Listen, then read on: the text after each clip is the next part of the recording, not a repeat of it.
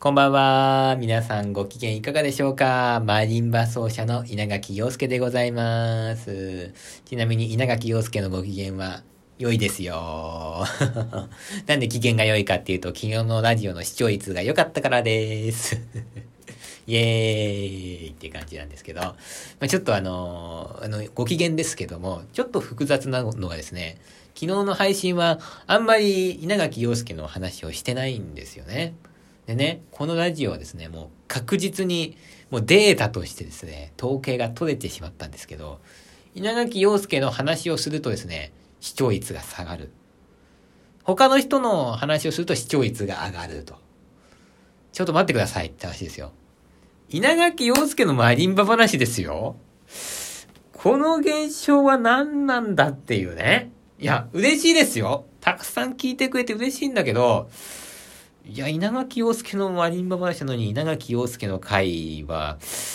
なんか、壊滅みたいなのはちょっとね。あの、今、あの、あれですよね。ドル円あるじゃないですか。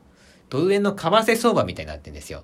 もうあの、昨日の調べ雅子さんの、なんか褒めた回は、今、ビャーンと円安になって、で、この間の日銀のね、あの、為替介入っていうのがあったじゃないですか。145円から140円にバーンって売り落とすっていう。もう今あんな感じですよ。バーンってまた売り落とされて。えー、今日は多分ですね、昨日の半分以下の視聴回数というね、えー、今そういう感じになってましてね。いや、参ったなーっていうね、ちょっと思ってるんですよね。なんか、毎日あれですかね、もう人の話した方がいいんですかね。あの人のこういうとこいいよねとか、ああいうとこいいよねとかね、あ、ここいいよねとかね、あの、あ、これいいねとか、もうそういう話をした方がいいのかな。ちょっと、なんかね、今日ちょっと道端であの会ったおじさんの、えー、靴下の色が良かったですとか、そういうのでもいいのかな。そんなにさ、だって前にさ、褒める人もいないんですよ。かといって、なんかさ、自分で自分のこと褒めるのもね、ちょっとなんか気持ち悪い感じがするし。いやーね、なかなかこれ難しいなと思ったんですけど、きっとね、あれなんですよね。やっぱりね、あのー、問題点としてはですね、こう、明るい話をした方がいいってことですよ。やっぱさ、あの、一人で話すとね、どうしてもこう暗い話になっちゃうんですよね。今私はちょっと困窮してますとか言って。まあ、実際ですね、まあ、実際困窮してるんで、あの やばいんですよ、もう。とにかくもうね、あの、必死にやっていかないとですね、もうこれ生きていけないっていう状態なんで、まあね、こう現状をお伝えするっていうのも大事だなというふうに思って、なんとか助けてくださいっていうのをですね、えー、毎日言ってはいるんですけども、まあ、それを言ってもですね、まあ、聞いてらっしゃる方は多分ですね、明るい気持ちにはならないんですよ。やっぱこう、明るい気持ちになることをね、言っていくっていうのがね、大事なんでしょうね。ただその明るい話題ですよね。明るい話題がないとね、うん、明るい話ってできないんで。なんかこう、お便りとかでもいいですよ。なんかこう、教えていただけると嬉しいなというふうに思うんですけどね。でもあの、あれですよ。そうは言ってもね、あの、この人間の、あの特徴っていうかね、やっぱこう一人でいるとね、ネガティブなことばっか考えるじゃないですか。ほとんどの人間が多分そうだと思うんですよ。もう毎日毎日ね、あもう明るいことしか私考えませんよみたいな。もうそういうのってなんかもう本当のバカとか そういう人はそうなのかもしれないですけど、あんまりそういう人っていないんじゃないかなと思ってて、7割、8割ぐらいの人は、あのー、まあ、なんでしょうかね。あのー、大体ネガティブなこと毎日考えてると思うんですよ。だって、人がね、考え事をする回数は確か1日にね、1000回だったかな。1000回だそうですよ。で、確か9割ぐらいが前の人と同じことを考えてると。そういうね、なんかデータも見たことありますからね。でね、これはですね、最近、まあこれラジオを始めてからね、まあ気づいたことなんだけどね、人間ってね、あの、自分の頭では、あんまりこう、なんでしょうか、明るいこと考えれない、ネガティブになっちゃうのに、人から褒められるっていうことも、あんまりないわけですよ。なんでこういうことに気づいたかっていうと、まあ、昨日のしだべちゃんの時もそうだったんですけど、あのー、ちょっと褒めてるだけなんですよ。私がいいなと思ってることを、あの、素直に口に出してるだけなんですよ。だけど、調べまさこちゃんは、すごい、なんか喜んでくれたんですね。で、なんか、それすごい私も嬉しかったんですけど、それぐらい人って、ちょっと褒めただけで喜んでくれるんですよ。ね？普段あんまりこう、褒めてくれないんですよ、人は、人を。なんでかなって、それもちょっと考えたりなんかして、あのー、それはですね、多分こういうことだと思うんですよ。あの、我々は、あのー、子供の頃が、まあ、怒られるのが当たり前じゃないですか。例えば、先生から怒られる。当たり前でしょ？えー、まあ、なんかいろんな、なんか、まあ、あのー、ね、えー、まあ、まあ、先生、親から怒られるとか、まあ、基本的にこう怒られるんですよ。で、それはまあ、あの、子供っていうのは怒られなきゃいけないとは思うんですね。教育者とか、えー、なんでしょうか、まあ、えー、まあ、まあ、先生ですね。先生とか、うん、まあ、親とか、そういうのは子供をこう、なんかこうね、育てていかなきゃいけないと。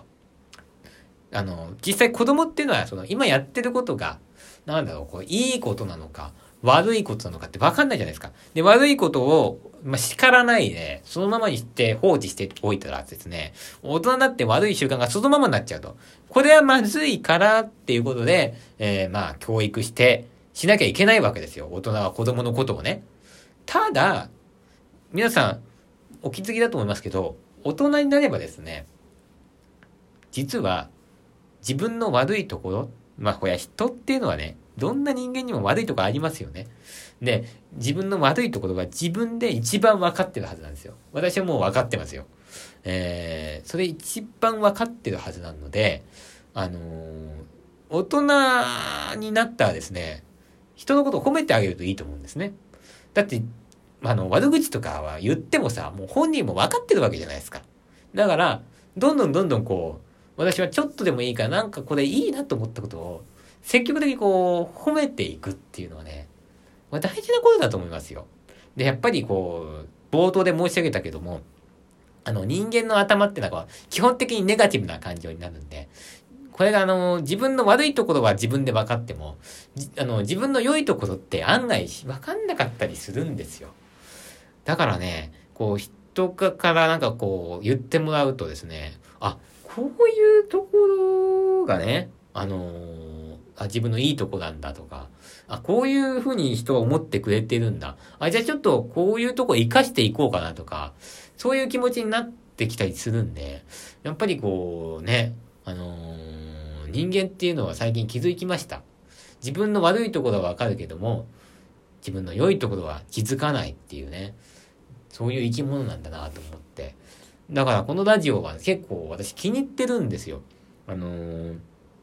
ね、前回、前回というかもう、だいぶ前になりますけども、あの、島田ありさちゃんでしたっけ？えー、まあ、この代表出てきれた時とか、まあ、もっと前で言ったらね、山本達樹くんとかね、あの、細田正宏さんとか、いろんな方が、まあ、こう、ゲストに来ていただいて、で、お互いこう、いいところを褒め合ってるんですね。あれはやっぱなんかこうね、お互いにとってプラスになることをですね、このラジオはやれてるんだなっていうことを改めてね、昨日、千田部雅子ちゃんの話をして思ったんで、なんかこう、どんどんどんどんやっぱね、あのー、褒めていって、褒め合っていってね、あのー、なんかこうね、明るい空間というか、えー、そんなね、えー、ラジオになっていったらいいかなとは、まあ思ってはいるんですけども、思ってはいるんですけども、まずその前の段階ですね。